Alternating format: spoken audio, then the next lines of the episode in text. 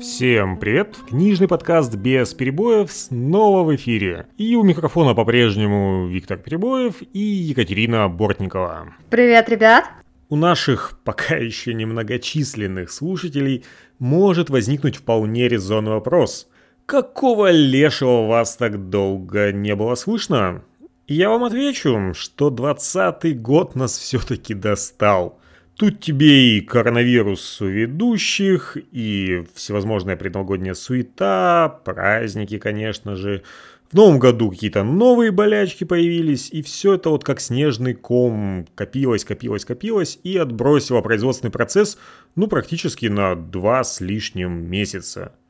Но сейчас, смею вас заверить, все хорошо. Болячки отступили, все праздники, к сожалению, закончились. И можно опять вновь вставать на рабочие рельсы. Но, как бы мне не хотелось начать год с новой книги, прочитанной за время простоя, все-таки у нас в загашнике остался еще один выпуск, записанный до Нового года. И раз уж мы не смогли выпустить его в декабре, то решили, почему бы не сделать это сейчас. И вот, благодаря моей монтажной магии, без долгих предисловий переходим сразу к Марии Семёновой и ее новому циклу «Братья». Я думаю, наверное, в курс дела немножечко ты меня введешь, потому что «Волкодав» был очень давно, и вот я, если честно, в памяти немножко подрастеряла все это. Смотри, про саму Марию я не вижу смысла что-то рассказывать, потому что для этого есть Википедия.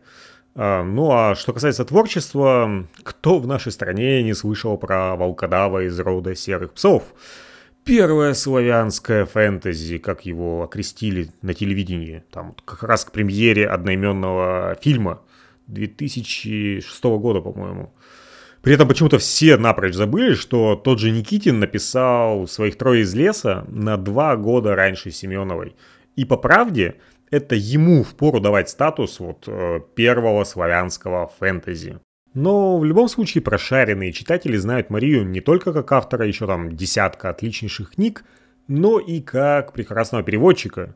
На ее счету, между прочим, Роберт Говард с его Конаном Варваром, или та же Робин Хобб с сагой о живых кораблях.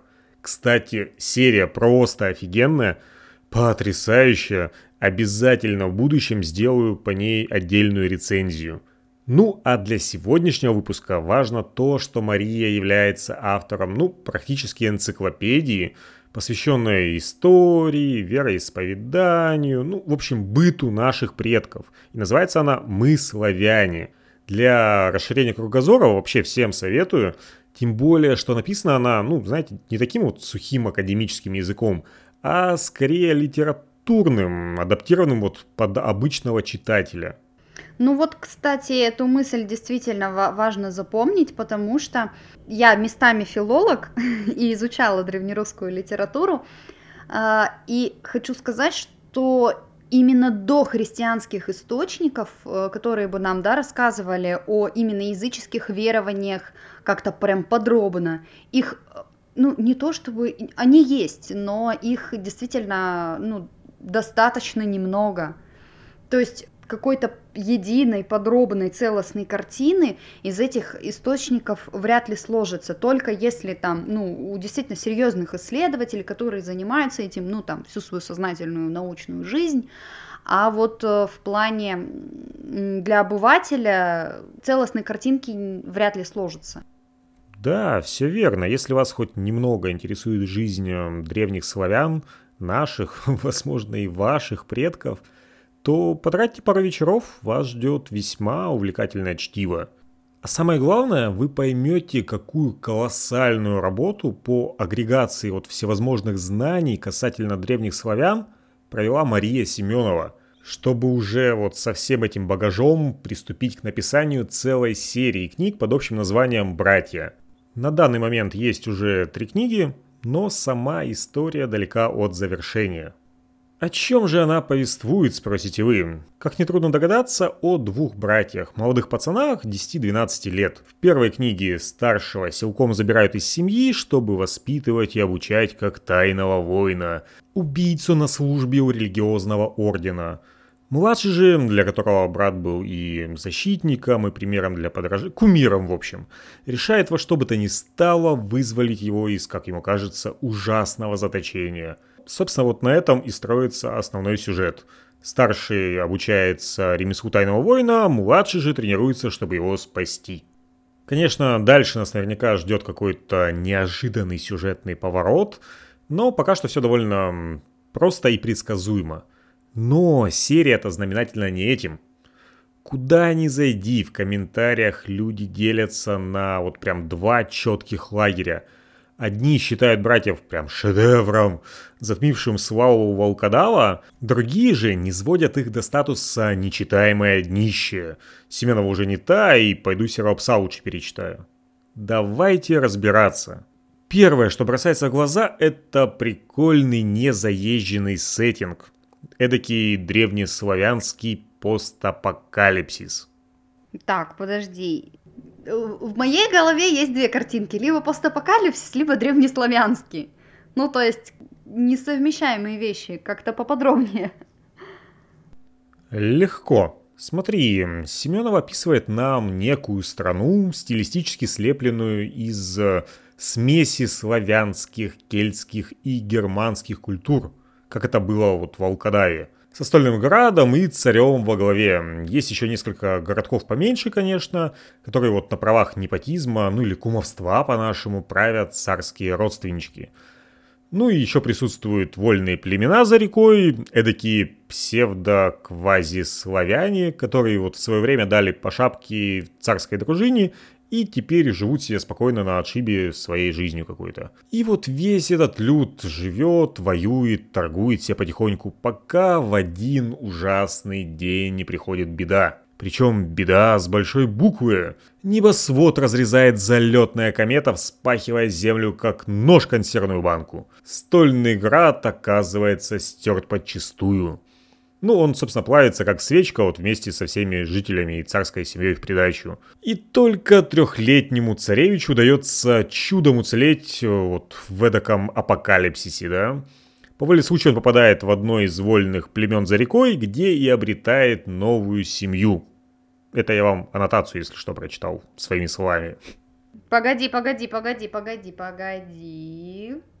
Этот трехлетний царевич попадает в семью, где уже есть какой-то ребенок, и он становится для него старшим братом.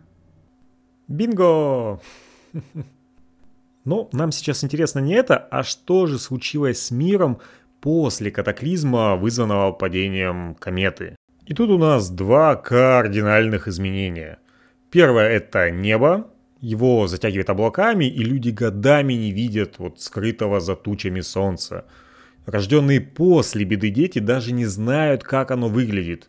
А второе – это то, что на страну опускается вечная зима. То, чего так боялись в «Игре престолов». Зима близко и все такое. Здесь это, обычный вторник. Кстати, вот «Игру престолов» я упомянул не для красного словца, она действительно во многом перекликается с «Братьями». Можно начать с вечной зимы, продолжить тем, что здесь также несколько главных героев и куча второстепенных, некоторым из них посвящены целые главы. Ну и, как и в «Игре престолов», здесь царит квазимагический мир. То есть никто не призывает молнию с небес, там не кидается огнем, не умеет телепортироваться, но при этом есть гадалки, предсказывающие будущее, люди, которые излечивают больного касанием. Ну а на правах дракона здесь здоровенные летающие псы, наделенные разумом и умением общаться телепатически, симураны. В общем, магических элементов здесь предостаточно. Как и подробного описания жизни в условиях катаклизма. Казалось бы, выживание в ледниковый период, да еще и практически без солнца, что-то за гранью фантастики. Но если добавить в уравнение множество гейзеров, ключей, горячих источников, забивших тут и там после падения метеорита, и все уже не кажется таким уж невозможным. Люди целыми деревнями и селами срывались с мест, вот буквально разбирали дома по бревнышкам и на лыжах, на санках, там собачьих упряжках стали переезжать к ближайшим горячим источникам, просто чтобы выжить, спастись от холода. Ну а дальше уже дело техники и сноровки. Люди же как тараканы живучие, начинают питаться водорослями, рыбой, бить залетную дичь, и даже муке нашли вполне терпимую замену – это высушенные и перемолотые корни тростника. Ну, а здесь, как я понимаю, не теряется уровень цивилизации. То есть происходит, скажем так, катаклизм, но человечество не откатывается там, например, грубо говоря, там в какой-то каменный век. То есть этого не происходит. Да, ты верно заметила, из-за катаклизма не происходит какой-то вот прям культурной или технической деградации. Поэтому честнее будет назвать братьев все же псевдославянским псевдоапокалипсисом. Как-то так. Но все равно сеттинг очень даже прикольный. Вечная зима, сдобренная славянским колоритом. И если вам, дорогие слушатели, на ум пришло какое-то другое произведение в схожей стилистике, тематике, антураже и так далее, пожалуйста, напишите нам на почту, я приложу ее в шоу-ноутах, чтобы я мог ознакомиться. Потому что мне действительно интересно было прочитать вот что-то похожее. Но я пока не знаю ничего похожего. Так, ладно, давайте дальше. Авторский стиль. Он своего рода уникален, потому что мало кто пишет так же, как Семёнова. Поясню. Смотрите, открываешь книгу любого писателя и видишь там полстраницы диалогов и там, треть описания. Дальше опять страница диалогов и там 3 страницы описания. У Семёновой все немного не так. У нее идет, допустим, там 2 строчки диалога и тут же пояснение к происходящей сцене. Дальше опять 2-3 строчки диалога и снова пояснение к уже изменившейся мизансцене. И вот так будет на протяжении всей книги. Не, ну конечно, не все произведение состоит из этого. Есть и классическая схема, да, когда там куча диалогов, куча описательства. Но все равно вот эта своеобразная манера письма Семёновой, она здесь преобладает. Знаете, чем-то похоже на такой своеобразный текстовый комикс или театральную какую-то раскадровку. Ну и пускай это звучит, конечно, как-то отстойно, но на самом деле читается очень живо, очень приятно. Ты не устаешь, у тебя как-то постоянная движуха, что ли. То есть ты все время в теме, ты все время понимаешь, кто с кем говорит, где происходит, какое время года, там, не знаю, время суток. Все это прям происходит в реальном времени, а не так, что тебе показали сначала диалог, а потом показали, где это вообще происходит. То есть у тебя здесь все это как-то спаяно вместе, как единое целое, и читается очень приятно. Ну а второй гранью авторского стиля Семёнова является язык, которым написаны «Братья». Та самая изюминка всего произведения, ну и в то же время его проклятие. Дело в том, что примерно четверть, а то и треть текста написано эдаким старославянским языком. Так, подожди, старославянским? Может быть, ты имеешь в виду лексику? Ну, то есть явно грамматика не оттуда была взята. Может, ты пример какой-то зачитаешь, чтобы, ну, хоть как-то понимать, о чем речь идет? А давай, зачитаю. Через высокий порог, убирая за пояс войлочный столбунок, и чуть ли не с каждым шагом бледнее, в Павлушу проник неприметной внешности Середович. Если вы не писали, как Семёнова, энциклопедию по древним славянам, то уверен, что вот так вот сходу даже не осознали, что столбунок – это шапка, Павлуша – деревянные хоромы для перов и приема гостей, а Середович банально мужчина средних лет. Ага. Ну, то есть, смотри, это действительно стилизация. Ну, то есть, грамматика, синтаксис явно современные, просто включение лексики. Да, именно. Никаких твердых знаков после каждого слова там нету. Просто очень хорошо, очень грамотно выполненная стилизация. Причем автор буквально на первой же странице, первой же книги предупреждает нас о том, что впереди нас ждет куча старинных слов и никакого глоссария. Хочешь, читай со словарем, и тогда для тебя откроется множество новых граней исконно русского языка. Ну а хочешь, можешь читать так. Ничего жизненно важного ты особо не теряешь, не зная, что такое Столбунок, Повалуша или Середович. Ну, я думаю, что родовая память-то, наверное, как-то делает свое дело, ну, потому что интуитивно все равно... Вот я, например, даже, да, как я Старослав изучала, но вот про Повалушу я что-то как-то тоже не помню. Все равно интуитивно как-то догадываешься, что он в какое-то помещение попал, да? Но там все равно, наверное, по контексту понятно, что это за помещение или нет. Ну смотри, родовая память — это, конечно, хорошо, и она вполне применима ко мне, 30-летнему мужику, выросшему на сказке о царе Салтане, «После дождичка в четверг», «Огонь, вода и медные трубы» и прочие морозко с коньками-горбунками. Плюс летом поездки в деревню, где то всюду слышишь хэканья, мэканья, там шоканья, гой-еси, вот это вот какие-то прибаутки, пословицы и прочие архаизмы. Но, например, к моим племянникам это уже не применимо. Они росли на смешариках и клубе «Винкс». У них слово «столбунок» никакой ассоциативный ряд не запустит вообще. Ну, не знаю, в школе же до сих пор изучают, типа, всякие какие-нибудь былины там и все остальное. И слово о полку Игореве, кстати, читают в каком? В седьмом? Да, в седьмом классе читают слово о полку Игореве дети. Ну, ты не сравнивай, конечно. Когда мы учились в школе, вокруг нас царил практически информационный вакуум. Поэтому и стих Бородино «Разбуди меня сейчас там в 5 утра», я расскажу его не запнувшись. А у сегодняшних детей миллион источников информации проходит вот прямо перед глазами ежесекундно, ежеминутно. Если перевести вот все на мою любимую аналогию с едой, съеденный в условиях дефицита сникерс ты будешь помнить всю жизнь. А сейчас ты можешь жрать эти сникерсы хоть каждый день, и оттого ценность их теряется, и в памяти вот, они не откладываются совсем. На мой взгляд, то же самое и с литературными произведениями в школе. Мы с тобой еще помним слово о полку Игореве, потому что тогда, собственно, никаких альтернатив особых и не было. Сейчас же у твоих ног весь интернет, где аналогичных произведений, там, кино, либо музыкальных, мультиков и прочих, просто пруд-пруди. И вот слово о полку Игореве, скорее всего, у нынешнего поколения будет проходить, просто мимо ушей, мимо глаз, мимо всего, так сказать, в одно ухо влетело, в другое вылетело. Да они растут на Марвеле, на комиксах, на аниме. Где здесь старославянский говор, вот это вот, где деревенские архаизмы? Нету этого ничего, нету и не будет уже.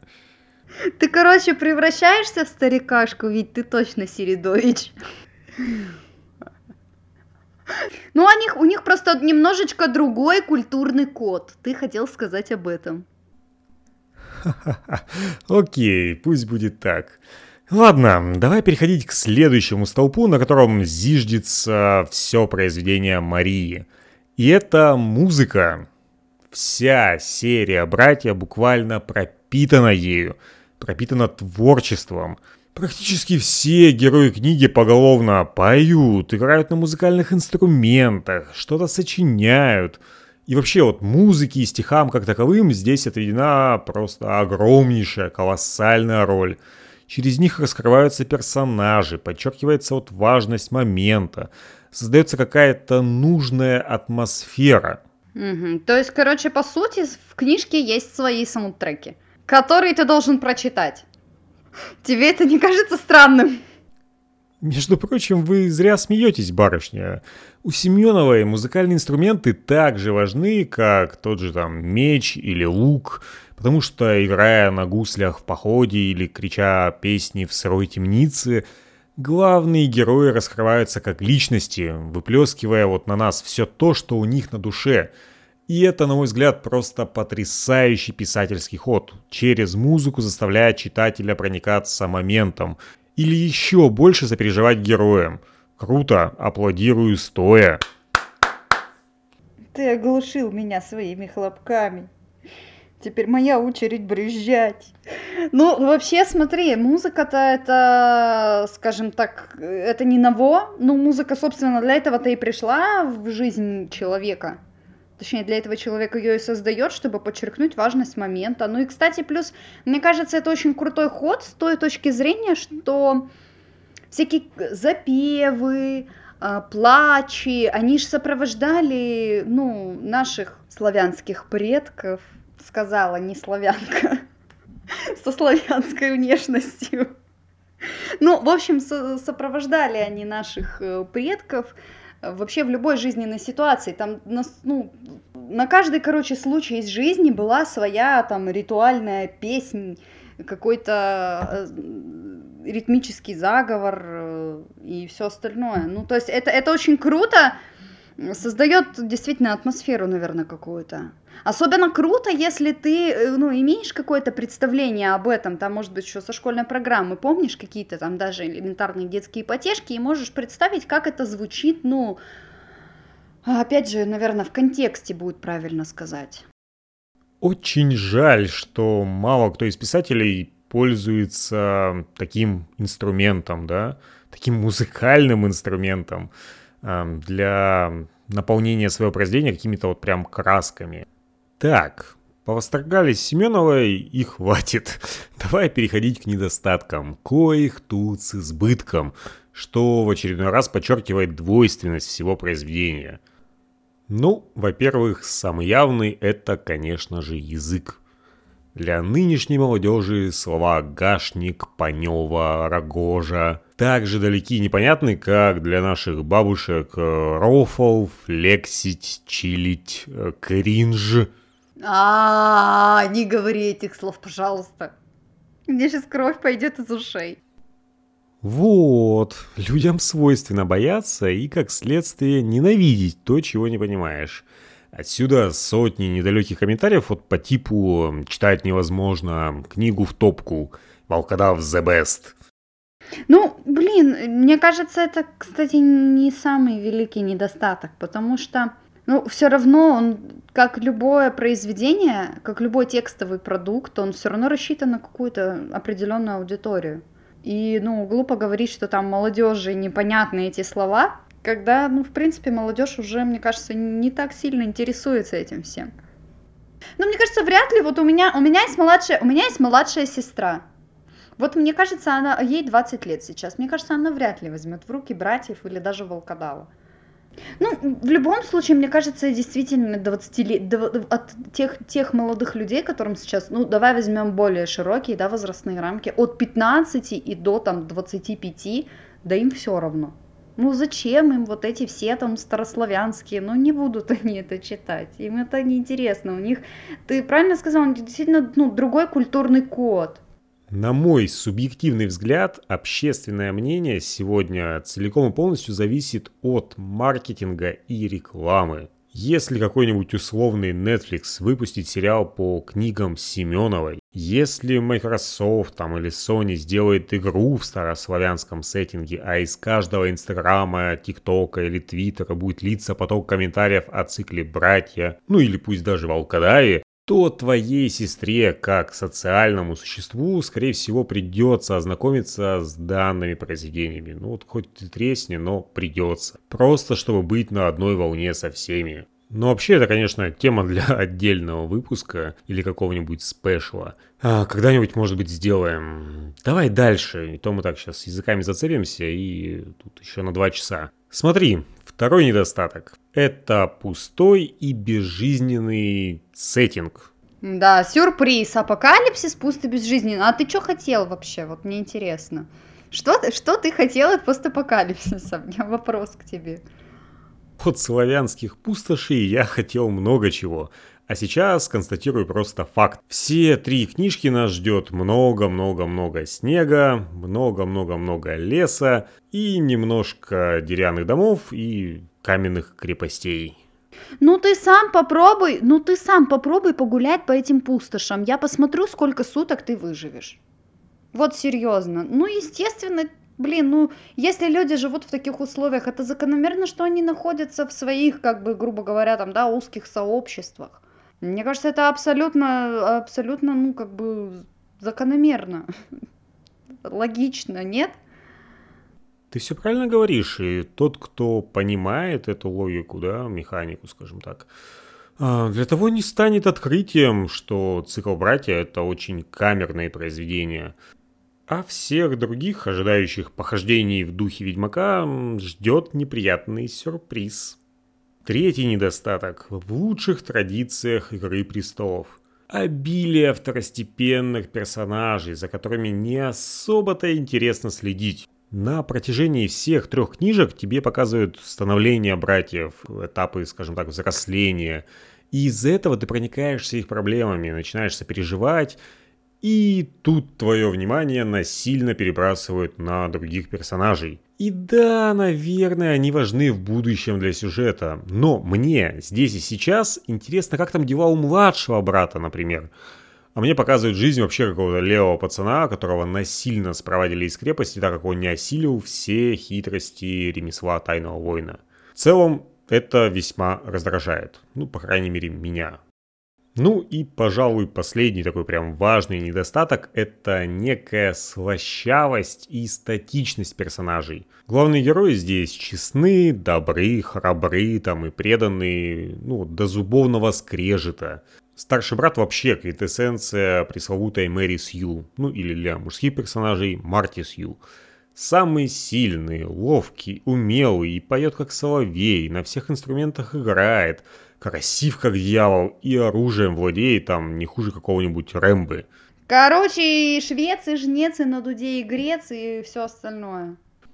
Да, мастер на все руки, аж тошнит. При этом... Каким он был 12-летним пацаном, добрым, смелым, ответственным, таким он, и остался после нескольких лет обучения в практически лагере смерти, ремеслу тайного убийцы. Чувствуете, противоречие? В общем, серой морали вы здесь не дождетесь. Злые персонажи здесь злые до последнего. Добрые добры просто по определению. Единственный неоднозначный персонаж здесь только учитель старшего брата. Эдакая мразь, которая убивает невинных в угоду себе и своего ордена, причем делает это чужими руками. Годами он ломает психику молодых пацанов, заставляя вырезать собственные семьи и друзей-однокашников. Манипулирует всеми аки серый кардинал. Но при этом, почему-то, с подачи автора он возводится на пьедестал как великий учитель, комбинатор и вообще отец родной, ради которого ученики и в огонь, и в воду, и мать под нож пустят. Прямо-таки стокгольмский синдром в самом его прямом проявлении. Если что, этим термином описывают бессознательную симпатию, возникшую между жертвой и агрессором. И еще, на правах постскриптума. Если после описания сюжета вы напредставляли себе эдакую компьютерную игру Assassin's Creed вперемешку с Fallout, спешу вас разочаровать. Ничего подобного.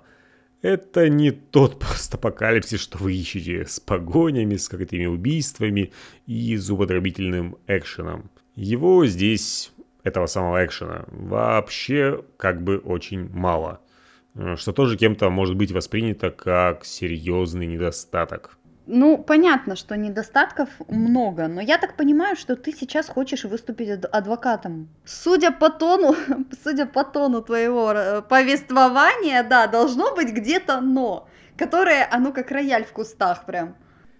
А ты хороша, раскусила меня.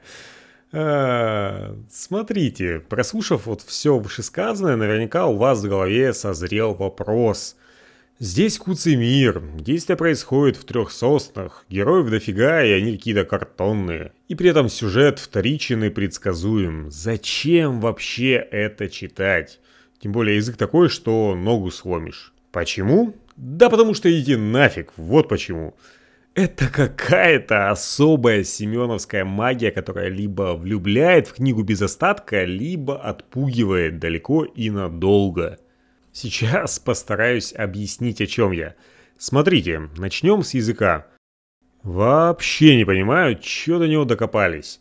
Во-первых, это крутая фишка, которая выгодно отличает весь цикл от себе подобных. Уж то-что, а читать русскоязычную развлекательную книгу со словарем вам точно еще не приходилось. Запомните надолго. Во-вторых, уже примерно после первой-третьей книги ты перестаешь обращать на них внимание. Это как переехать в другую страну, не зная языка. Через месяц ты по контексту начнешь понимать, что от тебя хотят. Через 2 сам начнешь вставлять иностранные слова, в свою речь. А через полгода уже вовсю будешь прехать на иностранной мове. Так же и тут. На первых страницах ты будешь запинаться на каждом слове. Через пару глав угадывать их по контексту. А после первой книги они уже будут для тебя как родные.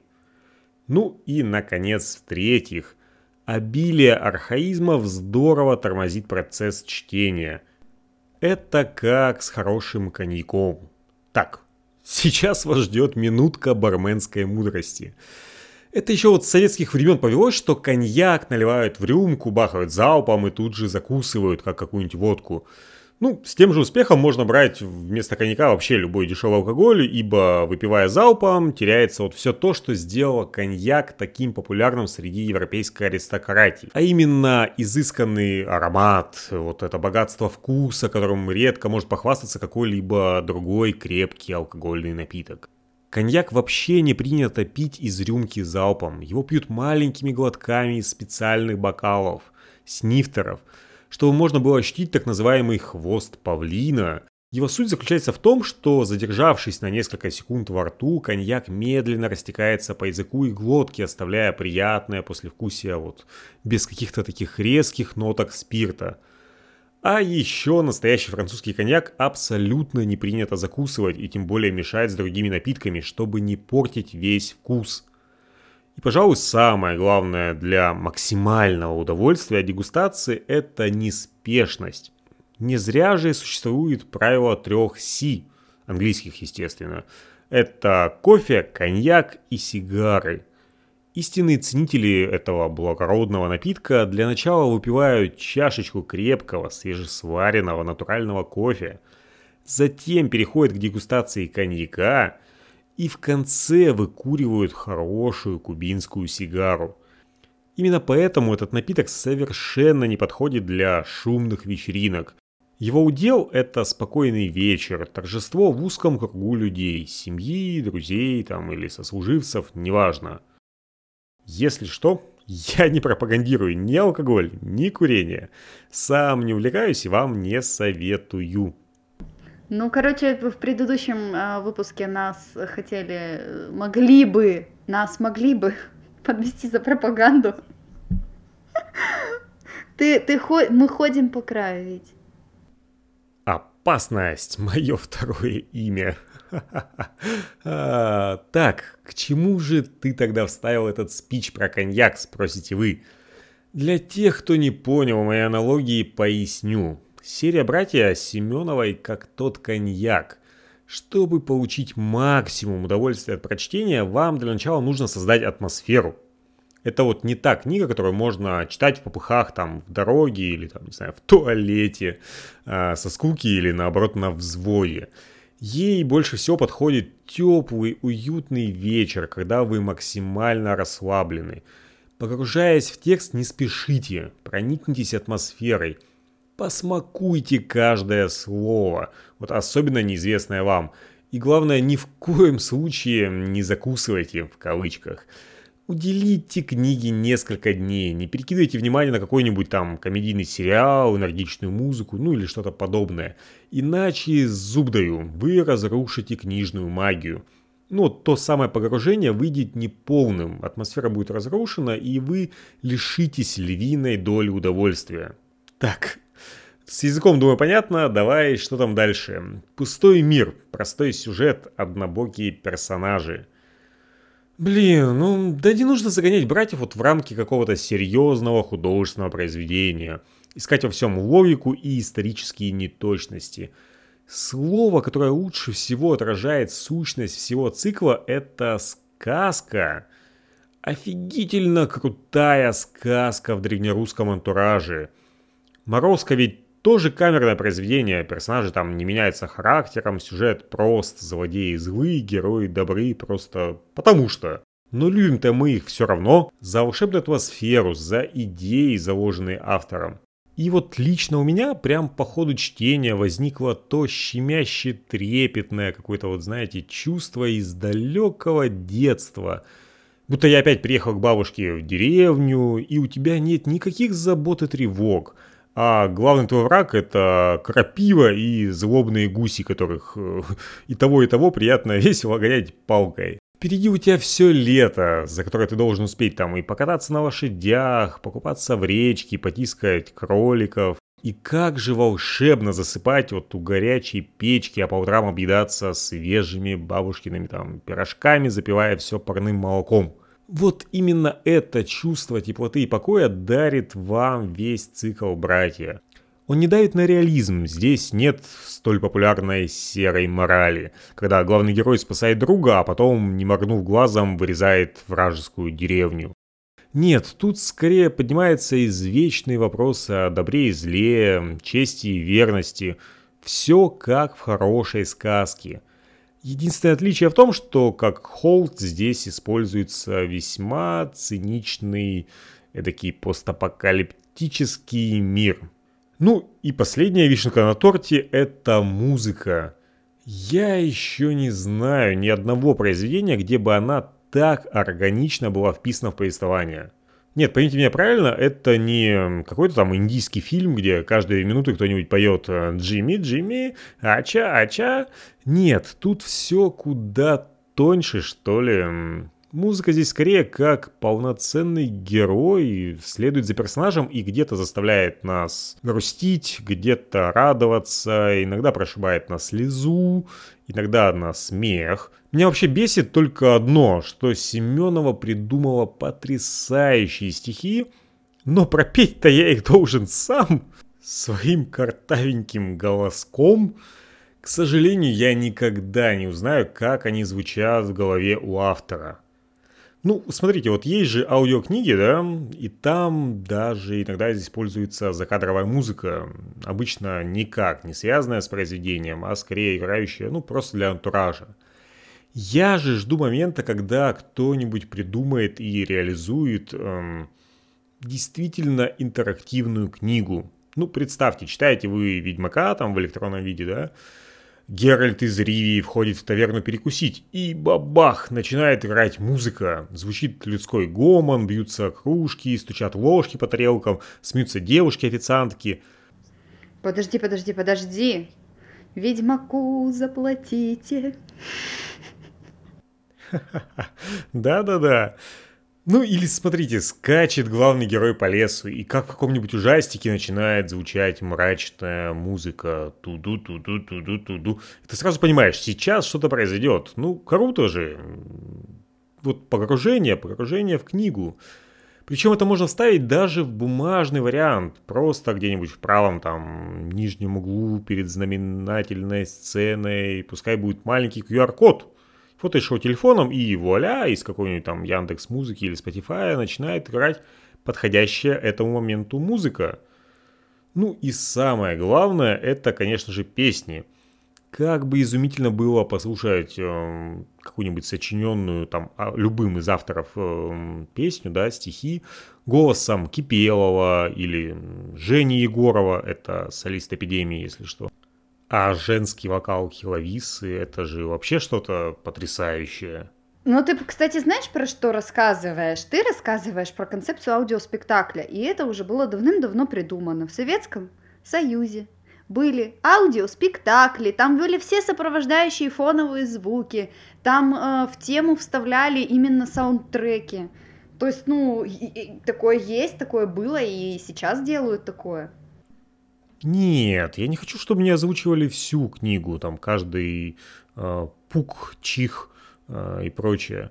Я хочу, чтобы звуковое сопровождение включалось только на каких-то значимых моментах, как вот приправа, специя, да, то есть не нужно все блюдо засыпать.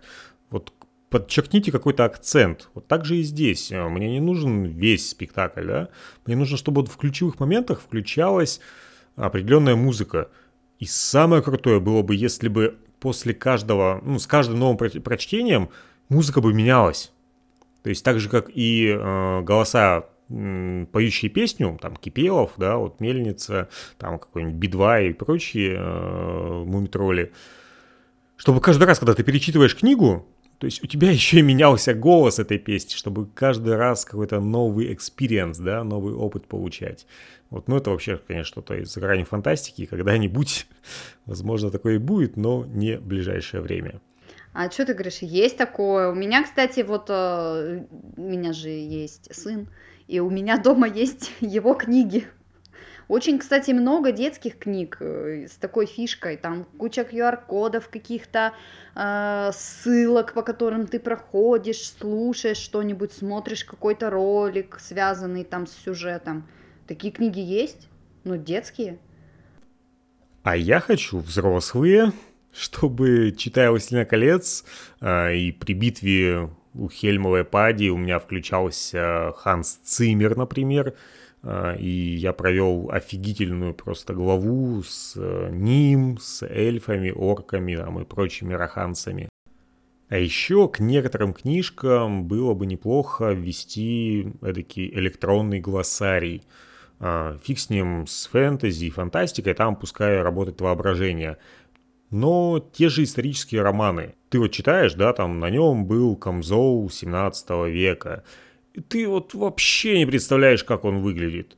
А вставать, там гуглить, да, ну тебе это надо, как бы надо, но не настолько сильно, чтобы поднять жопку с дивана. А тут раз ты тыкаешь пальцем, да, на слово «камзол», и тебя через гиперссылку там перекидывает на фото, либо видео с этим камзолом. Ты такой: о, понятненько. И сам как бы обогатился, и книжка заиграла новыми красками.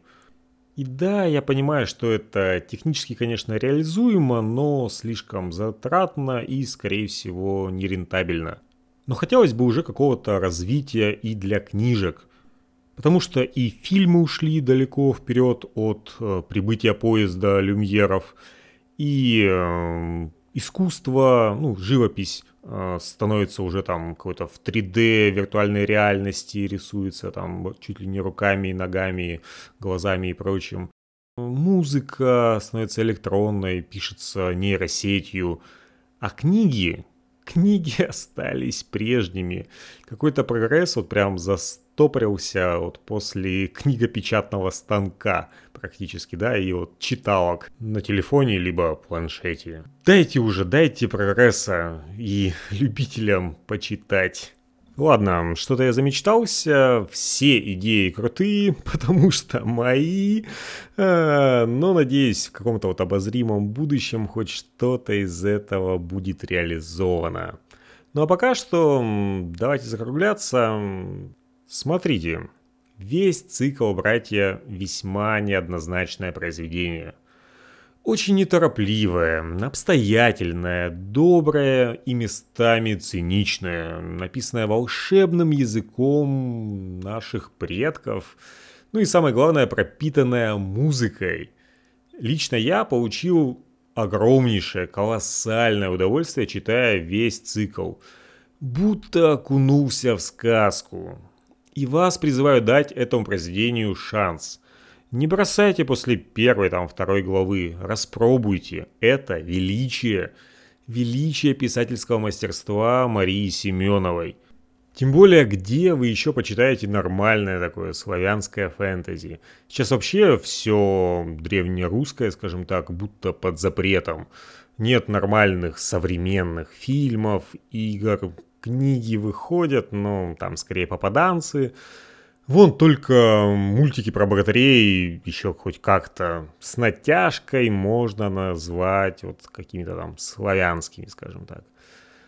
В общем, если несколько лет назад вы фанатели по Волкодаву и соскучились по добротному славянскому, древнерусскому такому фэнтези, то милости просим на огонек к Марии Семёновой.